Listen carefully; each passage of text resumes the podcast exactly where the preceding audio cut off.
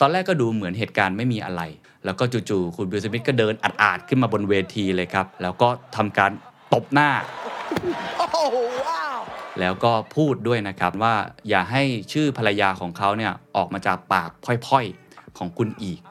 ในประเทศไทยเนี่ยส่วนใหญ่ก็จะเห็นด้วยนะครับกับคุณวิลสมิธในขณะที่สื่อต่างประเทศส่วนใหญ่ ไม่เห็นด้วยคุณวิลสมิธนะครับ การที่ในอีกฝ่ายรู้สึกบางอย่างแม้เพียงน้อยนิด หรือว่าด้อยค่าอับอาย รุนแรงในระดับที่ทำให้อีกฝ่ายเป็นตัวตลก หรือไม่เป็นที่ต้องการของสังคม ก็ล้วนแล้วแต่เข้าขาการบูลลี่ทั้งสิ้น ทีนี้มาชวนคุยเรื่องที่อาจจะเกี่ยวกับ Secret Sauce หน่อยนะครับคือมันมีคำว่า workplace bullying อยู่ผมก็เลยอยากจะมาลองเล่าให้ฟังดูนะครับว่ามันมีวิธีการยังไงที่จะจัดการกับเรื่องพวกนี้ This is the Standard Podcast. The Secret Sauce. Executive Espresso สวัสดีครับ ผมเคนนักครินทร์และนี่คือ The Secret Sauce Executive Espresso สรุปความเคลื่อนไหวในโลกเศรษฐกิจธุรกิจแบบเข้มข้นเหมือนเอสเปรสโซให้ผู้บริหารอย่างคุณไม่พลาดประเด็นสำคัญ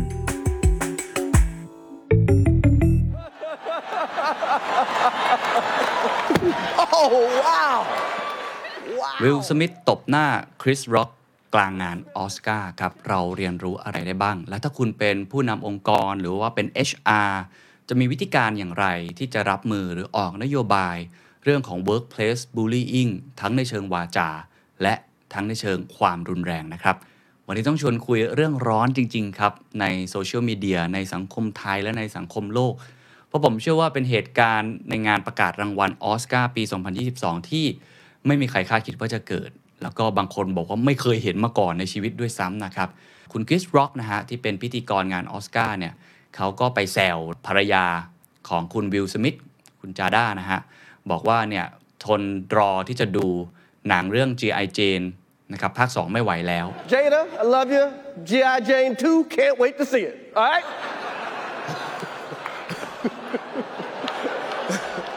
right? G.I. Jane เนี่ยมันก็เป็นหนังเก่าแล้วนะครับ มีนางเอกครับที่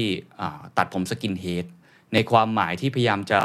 เล่นตลกหรือว่าโจ๊กของคุณคริสร็อกก็คือว่าภรรยาของคุณวิลสมิธเนี่ย skinhead เหมือนกันนะครับซึ่งเพิ่งตัด skinhead ได้ไม่นานนี้เหมือนกันนะครับปี 2 ปีที่ผ่านมา เพราะว่าพบว่าตัวเองนั้นเป็นโรค alopecia นะครับหรือว่าโรคผมร่วงเป็นหย่อมๆ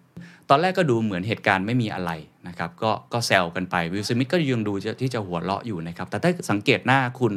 อ่าภรรยาของคุณวิลสมิธเนี่ยก็จะเห็นหน้าจะเจือนๆนิดนึง แล้วก็จู่ๆคุณวิลสมิธก็เดินอัดๆขึ้นมาบนเวทีเลยครับ แล้วก็ทำการตบหน้า Oh, wow. โอ้โหตบแรงมากนะฮะหน้าเบี้ยวเลยนะครับแล้วก็พูดด้วยนะครับ แปลเป็นไทยก็ประมาณว่า อย่าให้ชื่อภรรยาของเขาเนี่ยออกมาจากปากพร่อยๆ ของคุณอีก Keep my wife's name out your fucking mouth. I'm going to, okay? กลายเป็นเรื่องเป็นราวใหญ่โตมากมายนะครับ ทุกคนก็ช็อกกันไป แล้วก็เรียกได้ว่าเป็นเรื่องร้อนจริง ๆ นะครับ ถามว่าหลังจากนั้นเนี่ยวิลสมิธทำอะไรบ้างวิลสมิธเนี่ยออกมาขอโทษก่อน บนเวทีออสการ์เลย ขอโทษกับสิ่งที่เกิดขึ้นทางน้ำตาก็บอกว่าผมอยากขอโทษ Academy อยากขอโทษเพื่อนผู้ได้รับเสนอชื่อชิงรางวัลนะครับ นี่เป็นช่วงเวลาที่สวยงาม และผมไม่ได้กำลังร้องไห้ เพราะว่าได้รับรางวัลนี้ มันไม่ได้เกี่ยวกับการได้รับรางวัลสำหรับผมเลย ศิลปะสะท้อนชีวิตครับ และตอนนี้ผมดูเหมือนเป็นพ่อบ้าๆนะครับแล้วก็บอกว่าความรักเนี่ยจะทำให้คุณทำเรื่องบ้าๆได้ คือเขาเปรียบเทียบเกี่ยวกับหนังที่เขาได้รับรางวัลออสการ์นะครับสาขานักแสดงนำชายยอดเยี่ยม ก็คือ King Richard ซึ่งเป็นเรื่องที่พูดเกี่ยวกับพ่อของวีนัสกับเซเรนาวิลเลียมนะครับนักเทนนิสชื่อดัง แล้วเขาก็บอกอีกว่า ผมรู้ว่าเราจะทำอะไรได้ในเวลาที่เราถูกกล่าวร้าย คุณต้องสามารถให้ผู้คนพูดบ้าๆเกี่ยวกับคุณ ในวงการนี้คุณต้องพร้อมที่จะรับมือกับคนที่ไม่เคารพคุณ และคุณต้องทำให้เห็นนะครับว่าคุณนั้นไม่เป็นไร นี่ก็เป็นคำพูดของอทางวิลสมิธนะครับ ก่อนที่จะมาเปิดเผยด้วยนะครับว่าคุณเดนเซลวอชิงตันนะครับบอกกับผมเมื่อไม่กี่นาทีแล้วว่า ในจุดที่สูงสุดของคุณจงระวัง นั่นคือเวลาที่ปีศาจจะเข้าสิงคุณ ทางคุณเดนเซลวอชิงตันคุณเข้ามาให้คำแนะนำนะครับ แล้วก็เหมือนกับทำให้คุณวิลสมิธเนี่ยใจเย็นลงหน่อยนะครับ ทางด้านคุณคริสร็อกครับก็ตัดสินใจนะครับที่จะไม่แจ้งความนะครับ โดยที่มีรายงานว่าทางกรมตำรวจของนครลอสแองเจลิสครับคริสร็อกเนี่ยตัดสินใจไม่เอาความและไม่แจ้งความต่อเจ้าหน้าที่ ซึ่งก็ในแถลงการของ LAPD ถึงเหตุที่ทำเอาผู้ชมทั้ง Dolby Theater เนี่ย ตกตะลึงนะครับ ระบุว่าบุคคลที่เกี่ยวข้องปฏิเสธที่จะแจ้งความกับตำรวจ แต่หากผู้ที่มีส่วนเกี่ยวข้องอยากจะแจ้งความในภายหลัง ทาง LAPD จะเตรียมสรุปบันทึกสืบสวนเหตุดังกล่าวด้วยนะครับ นี่คือเหตุการณ์สดๆที่เกิดขึ้น หลังจากนั้นนะครับประมาณ 1 วันนะครับให้หลังเนี่ยคุณวิลสมิธก็ออกมาขอโทษครับออกมาขอโทษแบบเป็นทางการเลยนะครับโดยโพสต์ผ่านโซเชียลมีเดียของเขานะครับบอกว่าการใช้ความรุนแรงในทุกรูปแบบเป็นพิษ และสร้างแต่ความอันตราย โดยการกระทำของผมเมื่อวานที่งานออสการ์เป็นสิ่งที่ให้อภัยไม่ได้ การที่คนจะหยอกล้อและเล่นมุกกับผม ก็เป็นสิ่งที่มาพร้อมกับบทบาทหน้าที่ในวงการ แต่การมาเล่นมุกเกี่ยวกับโรคประจำตัวของจาดา มันเกินจะทน และทำให้ผมใช้อารมณ์เป็นการตัดสินการกระทำผมอยากจะขอโทษคริสร็อกแบบเปิดเผยต่อสาธารณชน สิ่งที่ผมทำไปถือว่าข้ามเส้นและผิด ผมรู้สึกละอายใจกับการกระทำของตัวเอง ที่ไม่สะท้อนความเป็น แบบอย่างของผู้ชายที่ควรจะเป็น การใช้ความรุนแรงไม่ควรมีอยู่ในโลกที่เต็มไปด้วยความรักและความเมตตา ผมอยากขอโทษทางหน่วยผู้จัดงานออสการ์โปรดิวเซอร์รายการแขกทุกคน และคนทั่วโลกที่กำลังรับชมการประกาศรางวัล ผมอยากขอโทษทางครอบครัววิลเลียมส์และครอบครัวภาพยนตร์คิงริชาร์ดผมผิดหวังกับพฤติกรรมตัวเองอย่างมาก และรู้ว่ามันกลับจะสร้างความเจ็บช้ำในช่วงเวลาที่เราได้สร้างอย่างมีคุณค่าด้วยกัน ผมยังต้องปรับปรุงตัวเอง ต่อไปนะครับ ล่าสุดครับ ทางผู้จัดงานออสการ์นะครับ อย่าง Academies of Motion Picture Arts and Science ก็ได้มีการสืบสวนสอบสวน เหตุการณ์ที่เกิดขึ้นอย่างเป็นทางการแล้วนะครับ แล้วก็กำลังอยู่ในขั้นตอนพิจารณาว่าควรรับมือกับสถานการณ์อย่างไรต่อไป ตามหลักกฎหมายของรัฐแคลิฟอร์เนีย นี่คือเหตุการณ์ที่เกิดขึ้นนะครับ สิ่งที่ผมอยากจะเล่าต่อเนี่ยก็ต้องบอกว่าเป็น feedback ละกันว่าอ่าคิดเห็นอย่างไร ทั้งสังคมไทยเอง แล้วก็สังคมในต่างประเทศเองนะครับ ต้องบอกว่ามันมีความคิดเห็นแบ่งออกเป็น 2 ฝั่งใหญ่ ๆ ฝั่งแรกก็คือฝั่งที่อาจจะบอกว่าวิลสมิธเนี่ยทำไม่ถูกนะเออทำไม่ถูกที่ใช้ความรุนแรงเเหมือนกับควบคุมตัวเองไม่ได้ anger management ตัวเองไม่ได้ อีกฝั่งหนึ่งครับก็จะมองว่าจริง ๆ แล้วคุณคริสร็อกก็ทำไม่ถูก เช่นเดียวกัน ก็คือผิดเหมือนกันที่ไปล้อเลียนนะครับหรือบูลลี่ ซึ่งเป็นสิ่งที่อาจจะสะเทือนใจนะแล้วก็ละเอียดอ่อนสำหรับคุณวิลสมิธถ้าเราไปทราบประวัตินะครับก็ต้องบอกว่า ภรรยาคุณวิลสมิธเนี่ยพอเป็นโรคนี้เนี่ยมันก็เจ็บปวด แล้วก็คุณวิลสมิธก็พยายามที่จะให้กำลังใจนะครับกับภรรยาตลอด ก็ทำให้หลายคนบอกโอ้คุณวิลสมิธนี่เป็นตัวอย่างเลยนะของของสามียอดเยี่ยมเป็นพ่อบ้านยอดเยี่ยมที่ยอมไม่ได้นะครับที่ภรรยาของตัวเองเนี่ยถูกบูลลี่ หรือว่าถูกล้อเลียนอะไรแบบนั้น เพราะฉะนั้นมันก็เหมือนจะแบ่งออกเป็น 2 ฝั่งนะครับผมไม่แน่ใจว่าทุกท่านเห็นฝั่งไหนนะครับก็อาจจะลองคอมเมนต์กันเข้ามาได้นะครับถ้าเห็นด้วยกับ คุณวิลสมิธก็อาจจะพิมพ์วิวมานะครับ ถ้าเห็นด้วยคุณคริสร็อกก็อาจจะพิมพ์คุณร็อกมานะครับ โอเค เรื่องนี้คงจะต้องถกเถียงกันต่อไป ผมคงต้องบอกอย่างนี้ว่าเท่าที่ผมได้รวบรวมข้อมูลมาเนี่ยนะครับ มันมีความน่าสนใจตรงนี้ครับ คือ แต่ละสังคมเนี่ยก็จะมีเสียงส่วนใหญ่ที่แตกต่างกันออกไปย้ำอีกครั้งว่าไม่มีใครผิดใครถูก แล้วผมไม่ได้มาตัดสินนะครับ เพราะว่านี่เป็นสิทธิ์ของทุกคนที่สามารถที่จะคิดได้นะครับ ในประเทศไทยเนี่ยส่วนใหญ่ก็จะเห็นด้วยนะครับกับคุณวิลสมิธหลายคนก็บอกว่าประสบการณ์การบูลลี่ของตัวเองเนี่ยมันเจ็บปวดนะ แล้วถ้าเป็นเราเราก็คงจะอยากที่จะแสดงออกอะไรแบบนั้นบางคนบอกการตบเนี่ยมันอาจจะน้อยเกินไปด้วยซ้ำหรือว่าบางคนอาจจะบอกว่าโอ้โหคุณคริสต็อกนี่แย่มากๆ นี่มันยุคไหนแล้วนะฮะมาบูลลี่กันแบบนี้ไม่ถูกต้องเลยทีเดียวนะครับ ในขณะที่สื่อต่างประเทศผมต้องใช้คำนี้นะครับว่าส่วนใหญ่ นะครับส่วนใหญ่ไม่เห็นด้วยคุณวิลสมิธนะครับเขาไม่ได้ไม่ได้ชมคุณคริสร็อกนะไม่ได้บอกคุณคริสร็อกทำถูกนะครับอาจจะมีบ้างที่บอกว่าคุณคริสร็อกสามารถที่จะควบคุมอารมณ์ตัวเองได้ค่อนข้างดี แต่ว่าก็ไม่ได้ชมคุณคริสร็อกว่ามีมุกแบดโจ๊กแบบนั้นเนี่ยมันดีหรือไม่ดียังไง แต่ส่วนใหญ่พูดถึงว่าคุณวิลสมิธเนี่ยควบคุมตัวเองไม่ค่อยได้ทำไม่ค่อยถูกต้อง ถามว่าทำไมถึงมีคอมเมนต์ในลักษณะนั้นเนี่ยต้องบอกอย่างชัดเจนเลยครับว่าทางออสการ์เองนะครับ อ่าทางออสการ์เอง อันนี้เห็นได้ชัดเจนนะครับว่า The Academy ออกมาเลยครับ ใช้คำว่าประนาม ผมย้ำอีกครั้งว่าเขาใช้คำว่าประนามออกมาจากหน่วยงานที่เป็นคนจัดงานนะครับเขาบอกว่า The Academy ขอประนามการกระทำของคุณสมิธในงานเมื่อคืนนี้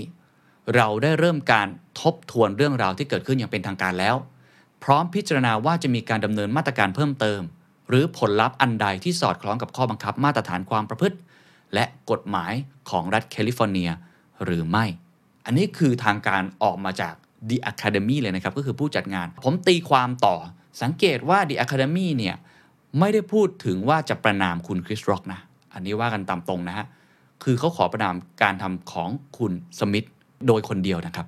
เพราะฉะนั้นอันนี้มันเป็นสิ่งที่เราสามารถที่จะสังเกตได้นะ สังเกตได้ว่าแต่ละสังคมเนี่ยมีคอนเซนแซสหรือมีความคิดเห็นส่วนใหญ่เนี่ย เป็นอย่างไร ฝั่งของสังคมไทยเท่าที่ผมสังเกตเนี่ยค่อนข้างที่จะมองว่าอยู่ข้างคุณวิลสมิธแต่ฝั่งของต่างประเทศ โดยเฉพาะทางการอย่าง The Academy เนี่ยก็ออกมาพูดเลยแล้วขอประนามคุณวิลสมิธด้วยนะครับแล้วก็หลาย ๆ สื่อก็ออกมาพูดในลักษณะนั้นบ้างเหมือนกัน ทีนี้มาชวนคุยเรื่องที่อาจจะเกี่ยวกับ Secret Sauce หน่อยนะครับ คือผมรู้สึกว่าเรื่องนี้น่าสนใจตรงที่ว่า มันมีคำว่า workplace bullying อยู่ คือในองค์กรจริง ๆ ก็ถือว่าเป็นนโยบายหรือ policy ที่สำคัญนะครับ ที่จะต้องมีการจัดการหรือการบริหารหรือปกป้อง ไม่ให้เกิดสิ่งเหล่านี้เกิดขึ้นเพราะมันไม่เฮลตี้แน่นอนถูกไหมครับ แล้วก็ทางผู้นำเองก็จะมีบทบาทอย่างยิ่ง หรือ HR เองก็จะมีบทบาทอย่างยิ่ง ก่อนอื่นเนี่ยไปเข้าใจองค์ประกอบของการบูลลี่ก่อน การกระทำแบบไหนบ้างที่เข้าข่าย เรียกว่าการบูลลี่นะครับอันนี้ผมอ้างอิงจากพอดแคสต์อายุโอเคนะครับเพื่อนบ้านของเราเองจากพี่ดุดดาวนะครับอันแรกก่อนเขาบอกว่าพิจารณาจาก 3 องค์ประกอบใหญ่ ๆ อันที่หนึ่งเขาบอกการบูลลี่เกี่ยวพันกับอำนาจ เขาบอกว่าคนที่มีอำนาจมากกว่า มักจะบูลลี่ผู้ที่มีอำนาจด้อยกว่า ซึ่งคำว่าอำนาจนั้นหมายความทั้งอำนาจทางกาย และอำนาจด้านจิตใจนะครับอำนาจทางกายก็เช่นในวัยเด็กครับ เราก็มักจะเห็นนะครับว่าเด็กผู้ชายที่มีรูปร่างใหญ่กว่า ก็จะมีการข่มขู่คนที่มีรูปร่างเล็กกว่า เรามักเห็นผู้อาวุโสนะครับข่มขู่คนที่เด็กกว่า ส่วนทางด้านจิตวิทยาเราก็มักจะพบคนที่มีอิทธิพลใช้กำลังข่มขู่คนอื่น หรือแม้กระทั่งในสังคมโซเชียลมีเดียครับเราก็มักจะเจอคนที่มีอิทธิพลตั้งโตขึ้นมาแล้วก็ตัดสินคนอื่น หรือโหมกระหน่ำให้คนรอบข้างรู้สึกรังเกียจคนเดียวกับตนนะฮะอันนี้คืออันแรก อันที่2ก็บอกเกิดการกระทำซ้ำนะครับโดยธรรมชาติแล้วเนี่ยมนุษย์มักมีกลไกปกป้องตัวเองทั้งทางร่างกายแล้วก็ความรู้สึก เมื่อโดนกระทำในครั้งแรก มนุษย์ก็จะจัดการกับความรู้สึกของตัวเองให้เป็นปกติ แต่ว่าเมื่อโดนกระทำซ้ำจากบุคคลอื่นครับอาจเป็นคนเดียวกันหรือหลายคนในครั้งเดียวกัน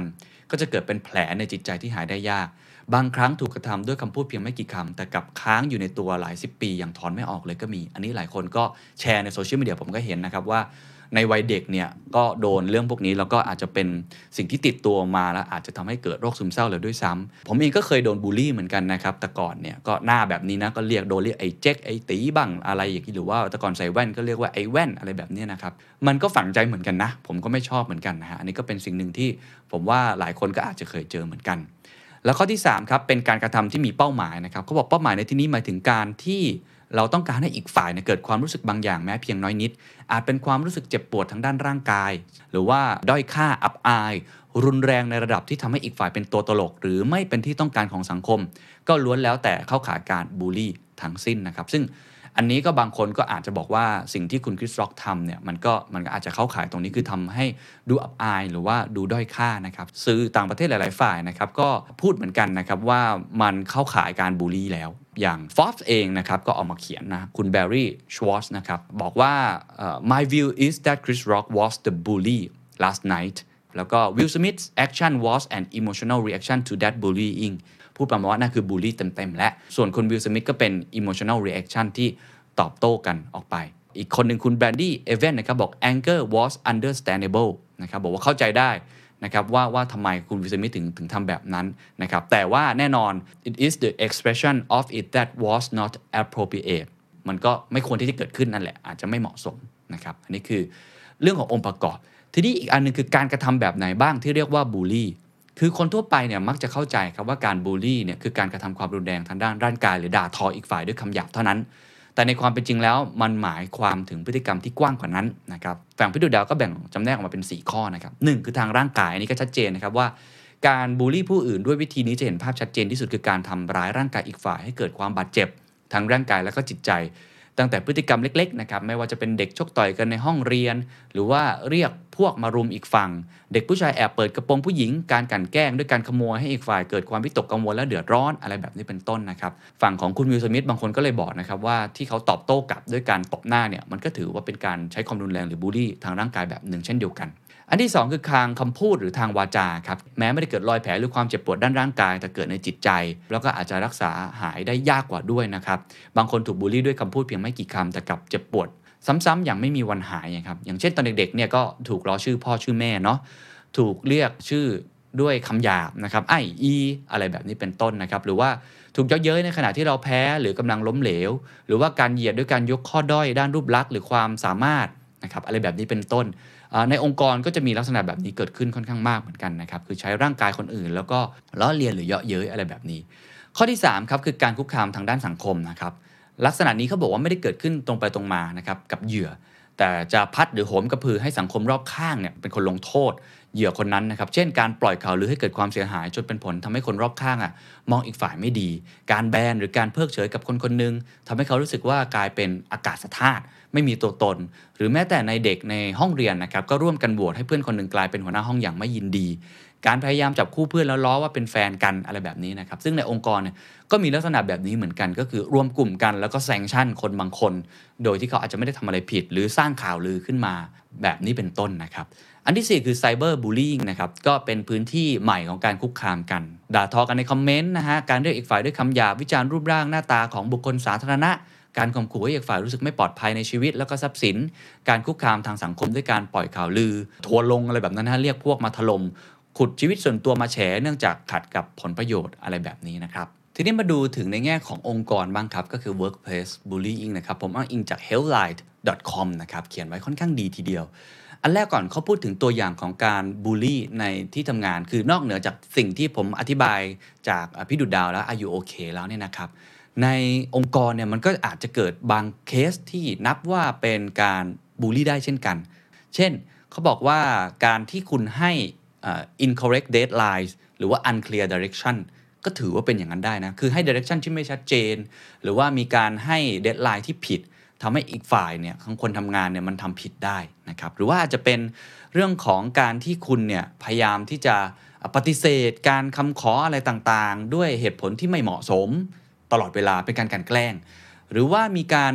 เรียกว่า excessive performance monitoring นะครับคือการมอนิเตอร์คนนี้แบบใกล้ชิดเหลือเกินจนมากจนเกินไป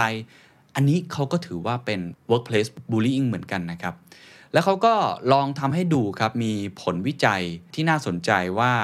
ใครโดนบูลลี่บ้างใน workplace bullying นะตัวเลขมาจาก workplace bullying institute เลยนะครับ ปี 2017 เขาบอกว่าประมาณ 70%คนที่เป็นคนบูลลี่คือผู้ชาย 30%เป็นผู้หญิง แต่ทั้งผู้ชายและผู้หญิงครับ มักจะ more likely to target women ก็คือมักจะบูลลี่ผู้หญิงนะครับ 61%นะครับของการบูลลี่เนี่ย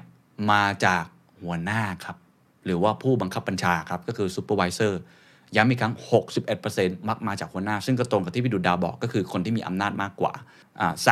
33%ครับมาจากเพื่อนร่วมงานนะครับ แล้วก็ 6%เนี่ยมาจากคนที่อยู่ต่ำกว่า นะครับก็คือเป็นพนักงานทั่วๆไปเนี่ยอาจจะบูลลี่ supervisor ได้เช่นเดียวกันเหมือนกันนะครับ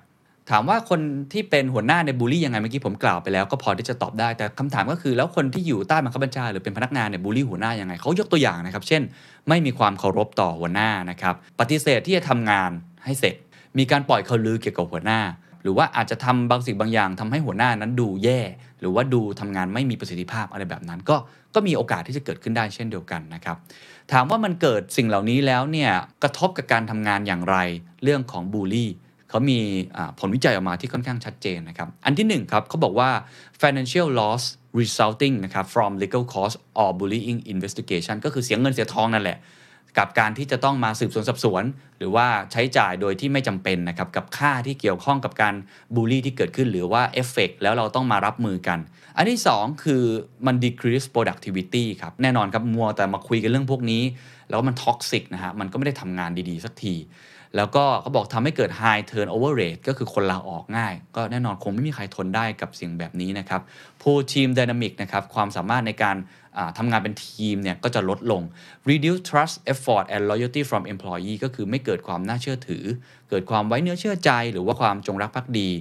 ในแง่ของการทำงานในองค์กรแบบนี้ เพราะฉะนั้นสำหรับผมเนี่ยแล้วก็สำหรับผู้บริหารหลายๆคนเนี่ยเขามองเลยนะครับว่าเรื่องของบูลลี่การเรื่องของ disrespect การเรื่องของ harassment เนี่ยเป็นเรื่องใหญ่มาก ในองค์กรเราเห็นข่าวเยอะนะครับว่าการทำลักษณะแบบนี้ในองค์กรเนี่ยบางทีถูกไล่ออกหรืออะไรต่างๆ ได้มากมาย เช่นเดียวกันเลยนะครับก็ต้องให้ความสำคัญกับเรื่องนี้มาก ๆ ว่าจะรับมือหรือแก้ไขมีนโยบายอย่างไรคำถามต่อมาครับมี2ส่วนนะครับก็คือ 1 ถ้าคุณเป็นคนทำงานทั่วๆไปนะครับแล้วคุณถูกบูลลี่คุณควรจะทำอย่างไร อีกอันหนึงก็คือแล้วถ้าเป็นนโยบายของบริษัทควรจะออกแบบอย่างไร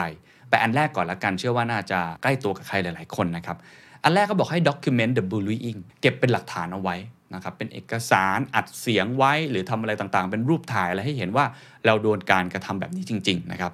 อันที่2ครับก็คือมีการ report ไปว่าเราเจอการกระทำแบบนี้นะครับซึ่งถ้าเกิดว่าเรารู้สึกว่าไม่ค่อย safe นัก ไม่ค่อยปลอดภัยที่จะคุยกับ supervisor หรือ supervisor เนี่ยเป็นคนที่บูลลี่เราเองเนี่ยแน่นอนครับเดินหา HR เลยครับ Human Resource เนี่ยจะต้องเป็นคนที่ ไว้เนื้อเชื่อใจได้ แล้วก็เดินเข้าไปบอกเขานะครับ หรือว่าจะเป็น confront the bully นะครับ ซึ่งก็ถ้าเราเห็นว่าไอการกระทำแบบนี้มันไม่ถูกต้องเนี่ยนะบางทีก็อาจจะต้องเผชิญหน้ากับมันไป โดยที่ไม่ตอบโต้นะครับใช้ความสุภาพใช้อะไรต่างๆ เพราะถ้าใช้ความรุนแรงตอบโต้กลับเนี่ยแน่นอนมันอาจจะเกิดผลอีกทางหนึ่งได้นะครับ